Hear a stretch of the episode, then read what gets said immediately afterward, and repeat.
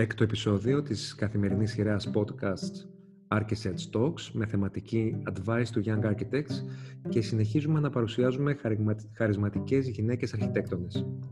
Η απόψινή μας καλεσμένη, μισή Ελληνίδα, ένα τέταρτο Σουηδέζα, κατά το 1 Λιβανέζα και κατά το 1 Κύπρια.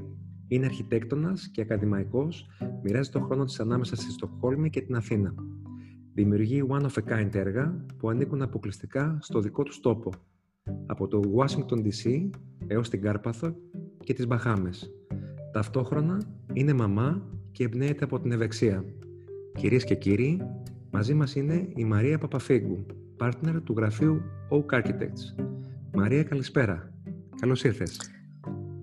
Καλησπέρα Βασίλη, σε ευχαριστώ πολύ για αυτή την πρόσκληση ε, και για αυτή τη συνάντηση. Είναι χαρά μου και τιμή μου να μπαίνω σε αυτό το, ε, το εγχείρημα του Architects ε, και να συζητήσουμε για το πώς μπορούμε να δώσουμε ε, ενέργεια στους νέους ε, αρχιτέκτονες ξεκινώντας και κάνοντας τα πρώτα τους βήματα. οπότε σε ευχαριστώ πολύ και είναι χαρά μου. Εμείς ευχαριστούμε. Λοιπόν, ξεκινάμε. Προτού συνεργαστείτε με τη Μαρή, τη συνέτερό σου, στη Σουηδία διατηρούσατε γραφείο στην Αθήνα, τους ΣΠΑΝ, μαζί με τον σύζυγό σου, τον Γιώχαν. Τι είναι παλιό ως φυσιογνωμία στο ΣΟΟΚ και τι είναι καινούριο; Ε, ξεκινήσαμε τους ΣΠΑΝ ε, το 2004. Ε, ήρθαμε στην Αθήνα με τον Γιώχαν να κάνουμε τη διπλωματική μας στο Μετσόβιο και ήμασταν ιδιαίτερη τυχεροί γιατί και γι' αυτό και για μένα είναι πολύ σημαντική αυτή η συμβολή σε αυτό που κάνετε τώρα για τους νέους, γιατί ε, ήμασταν τυχεροί επειδή ο Αλέξανδρος Σοβαίτσος και η Ντέκα μας πήραν κάτω από τα πτερίγια τους και ε, γίνανε οι, μέντορα, οι μέντορες μας για, τα, για το πρώτο έτσι, διάστημα και μας δώσανε τα εφόδια να ξεκινήσουμε το δικό μας γραφείο πολύ σύντομα μετά το πτυχίο μας. Ε, και έτσι ξεκίνησαν οι ΠΑΝ. Τώρα στο διάστημα που μεσολάβησε από τότε μέχρι σήμερα έχουμε εξελιχθεί πολύ. Ε, ωστόσο, θα έλεγα ότι οι ανησυχίες μας και τα πιστεύω είναι ακριβώς τα ίδια, δεν έχουν αλλάξει. Ε, έτσι, το παλιό είναι ακόμα ότι κάθε νέο project εξελίσσεται, όπως εγώ πολλές φορές, βάσει της ανάδειξης των ιδιαίτερων δικών του ενδογενών χαρακτηριστικών και ότι προσπαθούμε πάντα να δίνουμε έμφαση στο συνδυασμό της καινοτόμου σκέψης, αλλά με μια κοινωνικά και περιβαλλοντολογικά ευαίσθητη προσέγγιση. Ε, και γι' αυτό το παλιό είναι ακριβώς ότι η αρχιτεκτονική μας δεν έχει μια συγκεκριμένη αισθητική, σαν αποτέλεσμα δηλαδή είναι αυτό, ε, αλλά μια κοινή προσέγγιση σεβασμού προς τις τοπικές ιδιαιτερότητες και ε, μια ανάγκη να μπορεί να συμβάλλει ενεργά στη διαμόρφωση του τόπου στην, του οποίου ανήκει. Τώρα το καινούριο, πέρα από την αλλαγή του ονόματος, όπως ε, ακούν οι περισσότεροι, ε, που πλέον λεγόμαστε one of a kind και που αναφέρεται όχι στο ότι εμείς είμαστε one of a kind, αλλά στο στόχο μας να δημιουργούμε έργα με ξεχωριστή ταυτότητα και για συγκεκριμένες συνθήκες, όπως είπες και εσύ, ε, είναι ότι μας δόθηκε η ευκαιρία να δουλέψουμε πέρα από τα σύνορα της πατρίδας μας, της Ελλάδας και της Σουηδίας αντιστοίχως, σε τελείως διαφορετικές περιβαλλοντολογικές και πολιτισμικές συνθήκες, ε, που διαφέρουν και ήταν τελείως διαφορετικά από αυτό που ήταν ε, για μας οικείο μέχρι τότε. Και έπρεπε να τα απεξέλθουμε σε αυτές τις προκλήσεις ε, και με, με πολλή δουλειά και ενέργεια να μπορέσουμε να, να, να δουλέψουμε σε αυτές τις διαφορετικές, στα διαφορετικά δεδομένα. Είναι λίγο σαν να ξεκινά κανείς από την αρχή, οπότε ε, σαν να γίνεσαι junior και ξανά junior. Ε, αλλά πιστεύω ότι ε, είναι σημαντικό ε, να υπάρχει έτσι μια ανάγκη για εξέλιξη και μια περιέργεια και να είναι κανείς έτσι ιδιαίτερα ανοιχτός και δεκτικός για να προσαρμόζεται στα καινούργια δεδομένα. Έτσι, Δεν ξέρω αν σε κάλυψα. Έτσι, ναι, ναι, έτσι είναι. Ε, νομίζω ότι η, προσαρμοστικότητα είναι το, το, το, πιο σημαντικό. Όλοι μιλάνε σήμερα για adaptability. Ζούμε σε ε, πολύ απαιτητικές εποχές και πρέπει να ε, παίρνουμε γρήγορες αποφάσεις και να προσαρμοζόμαστε ταχύτατα στα νέα δεδομένα. Ε, τι έχετε μεταφέρει από την εμπειρία σας ε, στο εξωτερικό, στα έργα σας και στον τρόπο δουλειάς σας; Ε, τώρα, σίγουρα από την εμπειρία μας, ε, ειδικά στη Σουηδία, ε, το οποίο ξεκίνησε από τις σπουδές μας κιόλας, επειδή το μεγαλύτερο μέρος των σπουδών μας το, το κάναμε εκεί, ε, και κάτι που έχει επηρεάσει τη δουλειά μας είναι αυτό το, ο σκανδιναβικός σεβασμός προς τη φύση και το περιβάλλον, θα έλεγα. Ε, αλλά και η ευθύνη που αισθανόμαστε στο ρόλο μας ε, ως αρχιτέκτονες για τη βιωσιμότητα των έργων μας ε, σε όλα τα επίπεδα, ακόμα και στο οικονομικό και στο κοινωνικό. Επίσης, από την εμπειρία μας στο εξωτερικό, ε, κάτι που γίνεται όλο ένα και πιο έντονο στη δική μας τη δουλειά, είναι αυτή η ανάγκη ε, τα έργα μας να είναι bespoke, να έχουν κάποιες ρίζες και αναφορές, ε, γιατί δεν μπορούμε να συναντάμε έργα στις Βαχάμες ή στην Ελλάδα, ή, παρότι το κλίμα μπορεί να έχει ομοιότητες, αλλά που θα μπορούσαν να βρίσκονται οπουδήποτε στον κόσμο. Κάθε τόπος έχει ε, κάποια χαρακτηριστικά τα οποία ε, ε, είναι και ευθύνη μας να τα επαναπροσδιορίσουμε και να τα φέρουμε στο σήμερα, αλλά και να τα σεβαστούμε και να μπορέσουμε να δημιουργήσουμε διάλογο μαζί τους. Ε, επίσης, κάτι άλλο που ε, σίγουρα έχουμε μεταφέρει από την εμπειρία μας στο εξωτερικό είναι και οι πρακτικές, οι μεθοδολογίες και οι, οι, οι διαφορετικές, ε, διαφορετικές τρόποι, αλλά και ο ρόλος του αρχιτέκτονα που αλλάζει από μέρος σε μέρος ε, και τα οποία τα εντάσσουμε στη δική μας την πρακτική του γραφείου και προσπαθούμε κάθε μέρα να ε, βελτιωνόμαστε και να, να εξελίσσουμε και τον τρόπο της δουλειάς μας ε, με τις καλές πρακτικές που μαθαίνουμε αλλού. Πολύ ωραία. Ε, τι σου κεντρίζει το ενδιαφέρον σε ένα πορτφόλιο, τα skills, οι σπουδές, ε, αυτό που προσέχεις. Σίγουρα είναι ένα συνδυασμός ε, όλων των παραπάνω. Ε, αυτό που πιστεύω ότι ε, είναι σημαντικό να, να πω τουλάχιστον για μένα και κάτι που λέω συνήθως στους φοιτητές μου είναι ότι βλέποντας ένα πορτφόλιο κάποιου φοιτητή, δηλαδή κάποιου που είναι ήδη στη σχολή, δεν παίρνει τα τέλεια project, project που να έχουν να είναι καθόλου ολοκληρωμένα και και τέλεια. Ε, αυτό που πρέπει κανείς να σκεφτεί είναι ότι σαφώς πρέπει να υπάρχει μια σωστή δομή ε, και να είναι και ένα πορτοφόλιο γραφιστικά άρτιο. Ε, και εδώ θα πω ότι less is more. Ε, θα έλεγα να αφιερώνει κανείς περισσότερο χρόνο στο περιεχόμενο παρά στη συνολική ας πούμε, ε, εικόνα του πορτφόλιου σαν πορτφόλιο και στο, στην ικανότητα να μπορεί να κάνει edit. Δηλαδή, στο κάθε project που θέλει να παρουσιάσει, να μπορεί να σκεφτεί τι είναι σημαντικό σε αυτό το project. Ε, γιατί κάτι, κάθε τι που βάζουμε στο πορτφόλιό μας πρέπει να έχει κάτι. Ε, τι θέλω να πω με αυτό το project, γιατί το φέρνω στο τραπέζι, τι ήταν ε, αυτό που ε, αναζήτησα ή ανακάλυψα ή ε, ήταν το πιο σημαντικό και να υπάρξει και η αντίστοιχη απεικόνηση. Ε, συνήθως μιλάω για το, για το showstopper του κάθε project.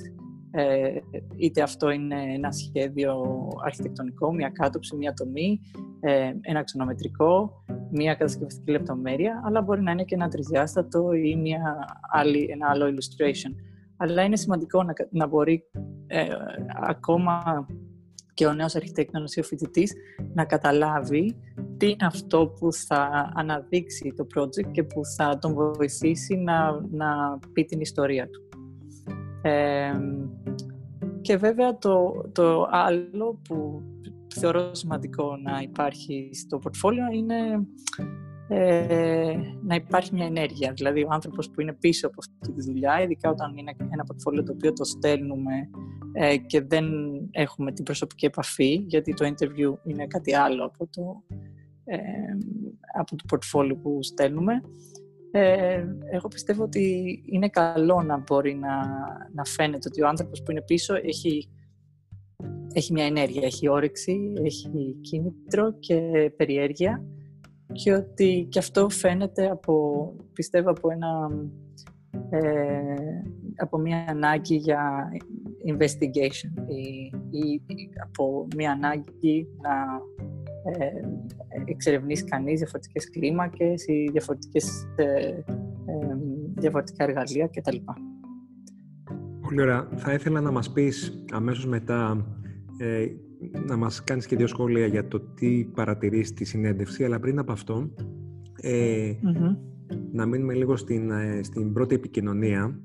Ε, στην, μας στείλαν μια ερώτηση στο Instagram όταν ανακοινώσαμε ότι θα είσαι η απόψηνή μας ε, καλεσμένη και μας λένε, μας ρωτάνε το εξής: τι είναι αυτό που περιμένετε να δείτε στην πρώτη επικοινωνία, στο πρώτο mail που θα σας στείλει κάποιος; Και μόλις ολοκληρώσεις να μας πεις λίγο και τι προσέχεις ε, σε μια συνέντευξη.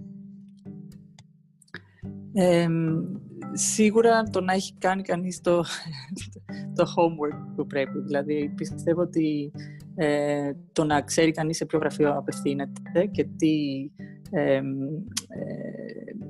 τη δουλειά που κάνει και τι, θα, τι είναι αυτό στη δουλειά που κάνει το γραφείο το, στο οποίο, το οποίο ε, ανταποκρίνεται στα δικά του θέλω, είναι πολύ σημαντικό. πιστεύω ότι χρειάζεται ένα, ένα μικρό ένα μικρό letter, ας πούμε, of purpose, ε, το οποίο όμως να είναι αρκετά προσωπικό και όσο πιο ιδιαίτερο θα έλεγα για, μένα, για μας προσωπικά για το δικό μας το γραφείο και όσο πιο συγκεκριμένο, τόσο καλύτερα. Ε, τα, τα, συνήθως τα πολύ μεγάλα γράμματα τα οποία καταλαβαίνεις ότι έχουν πάει παντού ε, δεν είναι ό,τι πιο ελκυστικό αν δεν συνοδεύεται με ένα πολύ βαρύ πορτφόλιο που έχει εμπειρία κτλ. Τότε είναι κάτι άλλο. Αλλά σίγουρα σε αυτά τα, τα πρώτα χρόνια που η δουλειά ε, της αρχιτεκτονικής σχολής, όσο καλή και αν είναι αυτή, ε, ε σίγουρα περιέχει ε, ε, το κομμάτι της, της μάθησης ή της εκμάθησης, τότε πιστεύω ότι η προσωπικότητα είναι σημαντικό και ειδικά για τα πιο μικρά γραφεία. Οπότε ναι, όσο πιο προσωπικό, προσωπικός μπορεί να είναι κανείς και πιο συγκεκριμένος. Προσωποποιημένος. Ναι, τόσο καλύτερα. Ναι, ναι, ναι.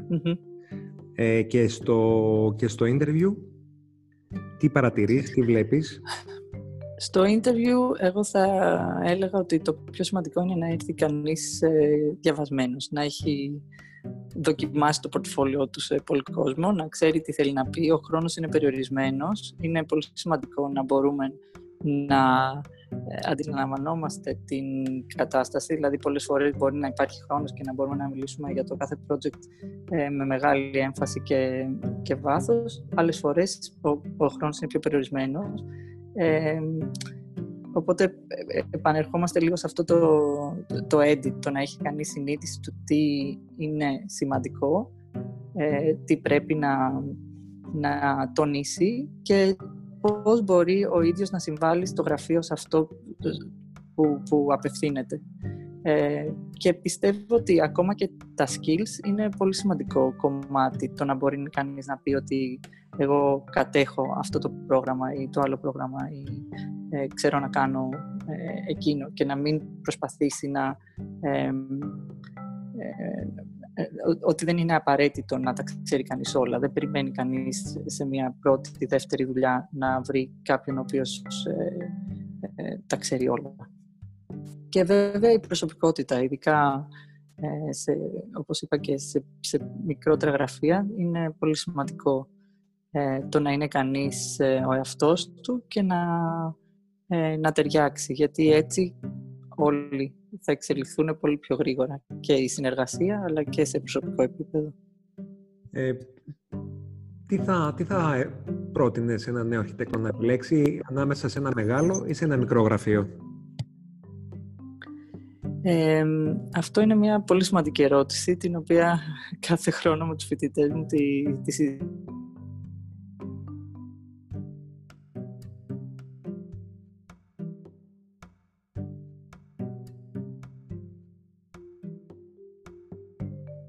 Αν μπορείς παρακαλώ να επαναλάβεις την απάντηση γιατί χάσαμε λίγο, είχαμε πρόβλημα με τη σύνδεση. Ναι, ε, έλεγα ότι είναι μια καλή ερώτηση και ότι αυτή τη συζητάω κάθε χρόνο με τους φοιτητές μου οι οποίοι πρόκειται να ε, ψάξουν για δουλειά. Ε, είναι δύο τελείως διαφορετικά περιβάλλοντα και ακόμα και στην Ελλάδα δεν έχουμε τεράστια γραφεία όπως το εξωτερικό 200 και 300 ε, ανθρώπων. Σίγουρα υπάρχουν αρκετά γραφεία που είναι μεγάλης κλίμακα. Ε, τώρα και τα δύο έχουν προτερήματα και μειονεκτήματα. Στο μικρό γραφείο η δομή ίσως να μην είναι και να μην υπάρχουν ε, ξεκάθαροι ρόλοι. Άρα και ως ε, designated αρχιτέκτονας για τον junior ή για τον ε, ο οποίος θα μπορεί να είναι εκεί ανά πάσα στιγμή και να ε, απαντάει στις ερωτήσεις αλλά ίσως αυτός να είναι ο partner ή κάποιος άλλος αυτή ο οποίος ήδη ε, είναι, ε, έχει αρκετή δουλειά ε, και να μην μπορεί να διαθέσει τον ίδιο χρόνο. Ε, στο μικρό γραφείο όμως κανείς μπορεί να μάθει πολλά περισσότερα σε μεγαλύτερο διάστημα. Ε, και αν κάποιος έχει όρεξη, σίγουρα μπορεί να κάνει μεγάλα βήματα εξέλιξης ε, γιατί παίρνει και μέρος σε συζητήσεις άθελά του, λόγω και του μικρού, ε, του μικρού χώρου και με πελάτες και, με, και για τα άλλα project τα οποία τρέχουν στο γραφείο. Τώρα, στο μεγαλύτερο γραφείο, σίγουρα υπάρχει μια άλλη κοινωνικότητα, η οποία και αυτή είναι πολύ σημαντική και δεν θα πρέπει να την υποτιμούμε. Το γεγονός ότι υπάρχει ένα μεγαλύτερο ε, μεγαλύτερη έτσι, ε, ε, ένας μεγαλύτερος αριθμός ανθρώπων όπου μπορεί κανείς να βρει αυτούς που, τους, που του ταιριάζουν και να κάνουν την καθημερινότητα του λίγο καλύτερη. Ε, υπάρχει σίγουρα μια πιο οργανωμένη δομή, έτσι κάποιος ο οποίος χρειάζεται υποστήριξη θα μπορεί ανα πάσα στιγμή να έχει την υποστήριξη που χρειάζεται. Ε, αλλά σίγουρα θα θα είναι πιο δύσκολο να γίνουν μεγάλα βήματα διότι υπάρχει αυτή η συγκεκριμένη δομή και πολλές φορές χρειάζεται κανείς να περάσει από όλα αυτά τα, τα στάδια. Για μένα και τα δύο χρειάζονται και τα δύο είναι καλά σχολεία και ε, πιστεύω ότι οποιαδήποτε επιλογή και να κάνει κανείς είναι σημαντικό να την υποστηρίξει με τον καλύτερο τρόπο και ότι από όλα έχει κανείς να μάθει κάτι και να συμπεριλάβει στην ε, αποσκευή του για το μέλλον και για τις επόμενες του, για τα επόμενα του βήματα. Πολύ ωραία. Ε, μίλησες πριν και εσύ για το πόσο σημαντικό ήταν ε, ε όταν πήγες στους 10 και πόσο σε βοήθησαν και λειτουργήσαν σαν μέντορες. Τώρα ζητούμε, ζητάμε για τη δική σου συμβουλή. Τι συμβουλές θα έδινες σε ένα νέο αρχιτέκτονα που ξεκινάει τώρα; Ε, για μένα η πιο σημαντική συμβουλή που δεν ξέρω αν μαθαίνετε, αν και η έρευνα υποστηρίζει ότι σίγουρα μαθαίνετε, είναι να μπορεί κανείς να βρει τα εργαλεία και τον τρόπο να αντλεί ενέργεια μέσα από αυτό που κάνει. Ε, όπου και αν δουλεύει ε, και όποιο και αν είναι το task ε, το οποίο του δίνεται, ακόμα και το πιο βαρετό. Ε, να φτιάχνει έτσι τις δικές του συνθήκες που κάνουν τα πράγματα ευχάριστα. Αν κανείς έχει αυτή τη, τη θετική ενέργεια και το grit που λέγεται, ε, νομίζω ότι ε, θα συνεχίσει να έχει αυτή την ε, ανάγκη για εξέλιξη. Ε, επίσης, πολύ σημαντικό θεωρώ είναι να, να μπορεί κανείς να παίρνει πρωτοβουλίες και να δοκιμάζει ε, και να, να παρακινεί τα πράγματα προς την κατεύθυνση την οποία ε, θέλει και να μην φοβάται να κάνει λάθη, γιατί αυτό είναι κάτι το οποίο σίγουρα ε, κάποιος που ξεκινά ε, το έχει πολύ έντονα, αλλά όλοι κάνουμε λάθη και όλοι είμαστε εδώ για να δοκιμάσουμε και να προχωρήσουμε. Και τέλος είναι αυτό που συζητάγαμε πριν ε, για την ευελιξία, το οποίο θεωρώ ότι είναι το πιο σημαντικό ε, και λόγω των καιρών ε, που, και της πρόσφατης ιστορίας που μας δείχνει ότι ανά πάση στιγμή ανατρέπονται τα δεδομένα που ξέρουμε και με την οικονομική κρίση και τώρα με την πανδημία ε, και ότι αυτό σημαίνει ότι όλοι μας πρέπει να προσαρμοζόμαστε και να έχουμε skills τα οποία ε, είναι ευέλικτα και σε σχέση με τα εργαλεία ε, αλλά και σε σχέση με την οτροπία μας ότι είμαστε, ε, ε, είμαστε εύκολοι και αυτό έχει να κάνει και σε, σε συνάρτηση με το αν κανείς ενδιαφέρεται να δουλέψει στο εξωτερικό ότι είναι πολύ σημαντικό να να είναι ανοιχτός και να είναι έτοιμος να βγει από τα, τα δεδομένα του και από αυτά που είναι οικία. Από το comfort zone που λέμε. Από το comfort zone, ακριβώς. Ε, διδάσκεις στη Σουηδία. mm να μας πεις τις διαφορές που υπάρχουν στο εκπαιδευτικό σύστημα μεταξύ Ελλάδας και Σουηδίας και αν βλέπεις διαφορετικές ανησυχίες και ποιότητες στους φοιτητές της μίας και της άλλης χώρας; δεν, δεν, δεν είμαι σίγουρη ότι μπορώ να μιλήσω για το εκπαιδευτικό σύστημα της Ελλάδας, γιατί η εμπειρία μου είναι πολύ μικρή. Ε, το εκπαιδευτικό σύστημα της Σουηδίας ε, διαφέρει και σαν δομή, γιατί βασίζεται λίγο στο αγγλικό σύστημα που ε, είναι, οργανώνονται φοιτητές σε στούντιος και οι σχολές είναι αρκετά πιο μικρές και πολύ πιο ε, οι σχέσεις πιο προσωπικές με τους μεταξύ φοιτητών και καθηγητών. Ε, αλλά η βασική διαφορά πιστεύω είναι, έγινε στο ότι στη Σουηδία δίνεται μεγάλη έμφαση στο, ε, στον τρόπο που προσεγγίζει κανείς ένα project, την ιδέα, στο concept, στο να μάθουν οι φοιτητές να, να βρούνε μέσα τους τα skills για να μπορέσουν να προσεγγίσουν κάθε καινούργια project. Και πιστεύω ότι αυτό είναι ένα πολύ μεγάλο ε, προσόν, γιατί η πραγματικότητα και το πώς και τι δική μου άποψη είναι ότι μαθαίνετε, είναι το μόνο σίγουρο ότι θα, μαθευτεί, θα το μάθει κανείς σε ένα γραφείο. Το να μπορεί να έχει μια ανεξάρτητη σκέψη και να, μια ανεξάρτητη προσέγγιση, αυτό δύσκολα μαθαίνεται και συνήθως δεν υπάρχει ο χρόνος ε, για να μπορέσει να, κανείς να, ε, να εξελιχθεί σε αυτό μέσα σε ένα, στα πλαίσια ενός γραφείου και των project που τρέχουν και των εργατορών και τα λοιπά, των budget. Ε, οπότε πιστεύω ότι αυτή η δουλειά πρέπει να γίνεται στη σχολή ε, και ε, συνήθως εγώ λέω ότι κάθε project χρειάζεται ε, ένα bright idea, μια καινοτόμο ιδέα, αλλά δεν αρκεί αυτό. Μετά από λίγο συνειδητοποιήσω ότι χρειάζεται another bright idea, and another bright idea, and another bright idea, μέχρι την τελική λεπτομέρεια η οποία θα έρθει και θα κουμπώσει. Οπότε το να βρίσκουμε, να, να, να μπορούμε να βρούμε μέσα μας ε, και στους συνεργάτες μας, γιατί εννοείται ότι η αρχιτεκτονική είναι κατά βάση ένα επάγγελμα συνεργασίας, πιστεύω, ε, τους τρόπους του, τους, με τους οποίους μπορούμε και προχωράμε και εξελισσόμαστε και εμβαθύνουμε, είναι πολύ σημαντικό. Και πιστεύω ότι αυτό, αυτό μαθαίνεται στη Σουηδία. Τώρα η μεγαλύτερη επίσης διαφορά μεταξύ Ελλάδας και Σουηδίας είναι ότι στη Σουηδία ο ρόλος του αρχιτέκτονα δεν είναι ε, προστατευμένος, το επάγγελμα δεν είναι προστατευμένο και άρα και ο ρόλος του δεν έχει την ίδια, το ίδιο κύρος ε, και την ίδια ευθύνη που έχει στην Ελλάδα. Ε, και αυτό συνεπάγεται ότι δεν έχει ε, ε, και τις ίδιες απαιτήσεις σε σχέση με τεχνικές λεπτομέρειες και κατασκευαστικές ε, απαιτήσεις. Ε, για μένα η αλήθεια βρίσκεται κάπου στα δύο. Πιστεύω ότι μια καλή ιδέα χωρίς τις απαραίτητες γνώσεις κατασκευής ε, δεν είναι υλοποιήσιμη και άρα δεν έχει αξία.